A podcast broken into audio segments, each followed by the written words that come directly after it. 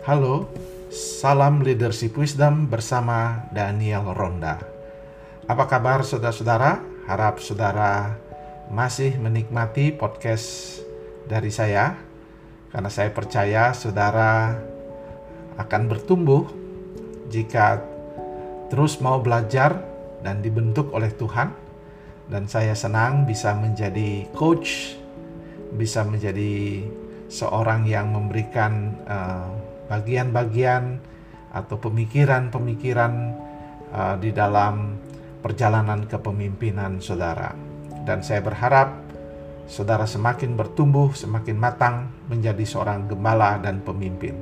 Dalam seri Gembala Baik, saya akan mengajak saudara uh, melihat dan membahas satu topik yang uh, sangat klasik tapi masih hangat untuk dibahas kalau sampai hari ini yaitu tentang godaan seks. Saya mau membahas tentang godaan seks bagi seorang gembala. Nah, kalau kita membicarakan soal uh, godaan seks, itu adalah godaan yang klasik sejak zaman Alkitab. Kita tahu tokoh-tokoh Alkitab kita juga jatuh ke dalam masalah seks, mulai dari uh, banyak cerita, banyak tokoh, tapi kita mau mengambil contoh misalnya seperti Daud, yang pernah jatuh ke dalam dosa seksualitas. Nah, hal yang sama terjadi sepanjang sejarah, bahkan dalam perjalanan kita di pengembalaan ini, saya sebagai seorang pimpinan gereja sering berhadapan dengan uh, kasus-kasus uh, seperti ini. Jadi ini masih banyak uh, godaan yang sangat klasik ini di dalam dunia modern. Jadi ini topik yang sangat uh, penting dan sangat hangat untuk uh, dibahas, yaitu bagaimana kita mengatasi godaan seks di dalam kita memimpin sebagai gembala. Nah, ada banyak uh, masalah yang uh, terjadi dalam dunia pengembalaan. Yang pertama, biasanya jenis-jenis uh, kejatuhan itu adalah karena perselingkuhan atau uh, persinahan ya.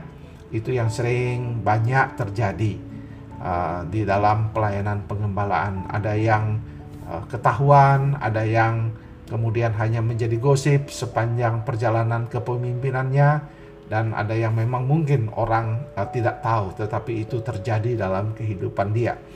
Tetapi juga ada yang kedua, masalah seks yang sering dihadapi gembala adalah uh, tidak banyak tetapi uh, mulai ada yaitu tentang kekerasan seksualitas. Nah, itu juga terutama kepada anak-anak uh, di bawah umur uh, yang masih di bawah usia. Ya dalam undang-undang dikatakan di bawah 18 jadi banyak eh, anak-anak uh, baik anak remaja uh, dilakukan ada pelecehan ya pelecehan seksual terhadap anak-anak. Itu juga uh, ada terjadi dan memang tidak banyak tetapi mulai ada tren ke sana. Kemudian ada yang lain lagi dengan uh, yang sering saya bimbing dan uh, tuntun adalah adiktif terhadap pornografi. Ini faktor karena adanya perkembangan teknologi saat ini, HP yang begitu uh, banyak paket data yang uh, bisa mengakses uh, media sosial dan sebagainya, mudah sekali mengakses pornografi. Dan ini uh, menyebabkan banyak juga gembala yang gembala-gembala mulai jatuh ke dalam dosa adiktif atau kecanduan terhadap pornografi. Kemudian yang uh, berikutnya yang pernah saya layani tetapi ini juga tidak banyak ya penyimpangan penyimpangan seks dalam rumah tangga ya. Uh, ada kekerasan ada berbagai uh, penyimpangan-penyimpangan uh, seksualitas yang uh, mungkin dalam uh, kesempatan ini tidak saya sebutkan misalnya melakukan pemukulan lalu melakukan hubungan seks dengan kekerasan dan penyimpangan-penyimpangan lainnya. Jadi uh, itu juga yang banyak terjadi uh, bukan banyak tapi uh, mulai terjadi. Dan juga yang terakhir adalah uh, homoseksualitas. Nah, jadi banyak gembala kita yang tergoda untuk melakukan uh, ya kalau kita sebut banyak tentu uh, tidak tidak menjadi sesuatu yang masif tetapi maksudnya mulai bermunculan kasus-kasus uh, di mana uh, gembala sudah beristri tetapi jatuh ke dalam dosa homoseks dengan pasangan sejenis dan seterusnya. Nah inilah jenis-jenis yang terjadi dalam pelayanan uh, kepemimpinan gembala godaan-godaan itu. Dan banyak yang mencoba mengatasinya tetapi dia tidak sanggup mengatasinya. Karena apa? Nah, ini yang kita harus coba cari jalan keluar. Bagaimana mengatasi masalah seperti ini? Saya selalu menganjurkan bila saudara mulai uh, ada kecenderungan penyimpangan dan uh, mulai uh, berselingkuh atau pemikiran-pemikiran itu mulai saudara ber, bertemu dengan saya selalu berkata mencari mentor atau kalau saudara sudah senior teman accountability di mana saudara bisa sharing tentang godaan-godaan yang muncul itu. Sehingga uh, untuk mengatasi itu perlu ada mentor ada orang yang membantu saudara. Karena masalah seksualitas tidak bisa diatasi dengan uh, kekuatan sendiri ya. Itu yang harus kita ingat. Tidak bisa kekuatan sendiri. Kita bisa menghadapinya dengan berdoa um, lari tinggalkan bertobat dan mendekatkan diri dengan Tuhan, tetapi juga kita membutuhkan sahabat, orang-orang yang memberikan pandangan nasihat dan seterusnya. Dan kemudian yang kedua kami harapkan bagaimana mengatasi godaan itu, saudara mulai berkomitmen untuk menjauhkan diri dari godaan-godaan penggunaan HP yang menjurus kepada uh, pornografi dan sebagainya. Mulai disiplin, perlahan-lahan lepaskan itu dan kalau bisa langsung lepaskan tapi kalau saudara belum bisa saudara minta tolong orang lain saudara mulai cut itu ya mulai cut itu dan mulai uh, tidak uh, menghapus dan melu uh, akses-akses itu. Jadi saudara harus berani uh, mengkat atau memotong semua hal-hal yang berhubungan dengan teknologi itu. Lalu yang ketiga adalah uh, filosofi atau teologi kita tentang seks itu juga perlu dibenahi karena uh, sering kali kita merasa seks itu urusan tubuh, seks itu uh, adalah kotor, sedangkan uh, kerohanian doa itu adalah sesuatu yang baik. Jadi kita memisahkan itu sudah sejak zaman bapak-bapak gereja di mana seks itu dianggap uh, dosa, tabu. Banyak bapak gereja mengatakan urusan seks adalah urusan tubuh, sedangkan urusan roh adalah urusan uh, jiwa adalah urusan kerohanian. Jadi uh, dikotomi seperti itu terbawa.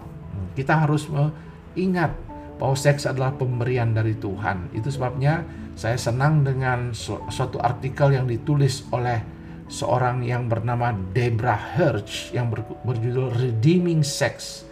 Dia menggambarkan bahwa uh, dia menyatakan bahwa begini, kita harus melihat seks adalah pemberian dari Tuhan dan seks harus dianggap sebagai ben, uh, melakukan hubungan seks dengan istri adalah bagian dari mencintai dan dicintai uh, dan uh, itu adalah bagian dari pemberian Tuhan. Jadi kita uh, melakukan hubungan itu tidak terpisah dari kerohanian. Hanya kita melakukan hubungan suami istri harus disertai dengan doa. Karena itu bagian seks dan kerohanian itu harus dirayakan sebagai pemberian Tuhan. Bukan sesuatu yang kotor. Sehingga ke, bukan soal genital, alat kelamin. Bukan soal uh, ini adalah urusan tubuh. Tetapi ini urusan juga kerohanian. Dengan demikian saudara akan melihat sakralitas daripada seksualitas itu. Dan saudara akan merayakannya sebagai bagian dari pemberian Tuhan. Sehingga saudara tidak akan melakukan hal yang lain karena saudara mengatakan ini kerohanian. Ini adalah bagian penting dalam ekspresi kerohanian.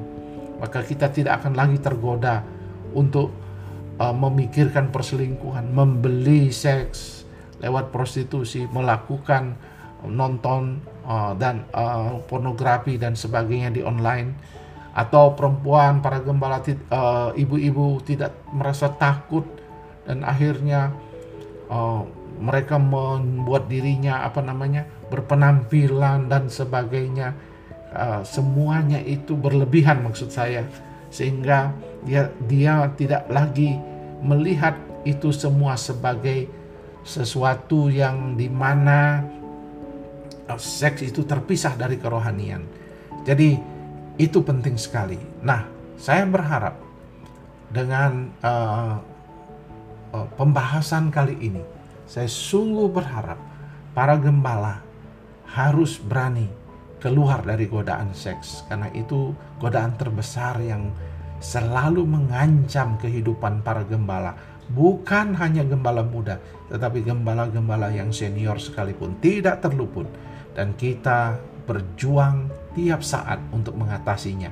Tidak berarti Anda uh, sudah menang hari ini besok Anda pasti menang. Ini godaan yang terlalu kuat dan terlalu dahsyat. Dan kita tidak ingin membiarkan sedikit pun ada hal yang menghancurkan kita dan membuka pintu celah untuk iblis masuk lewat godaan seks ini. Saya harap saudara bisa menang terhadap uh, godaan seks karena kalau saudara menang maka saudara layak disebut pemimpin, layak disebut seorang gembala yang baik. Kiranya Tuhan memberkati. Salam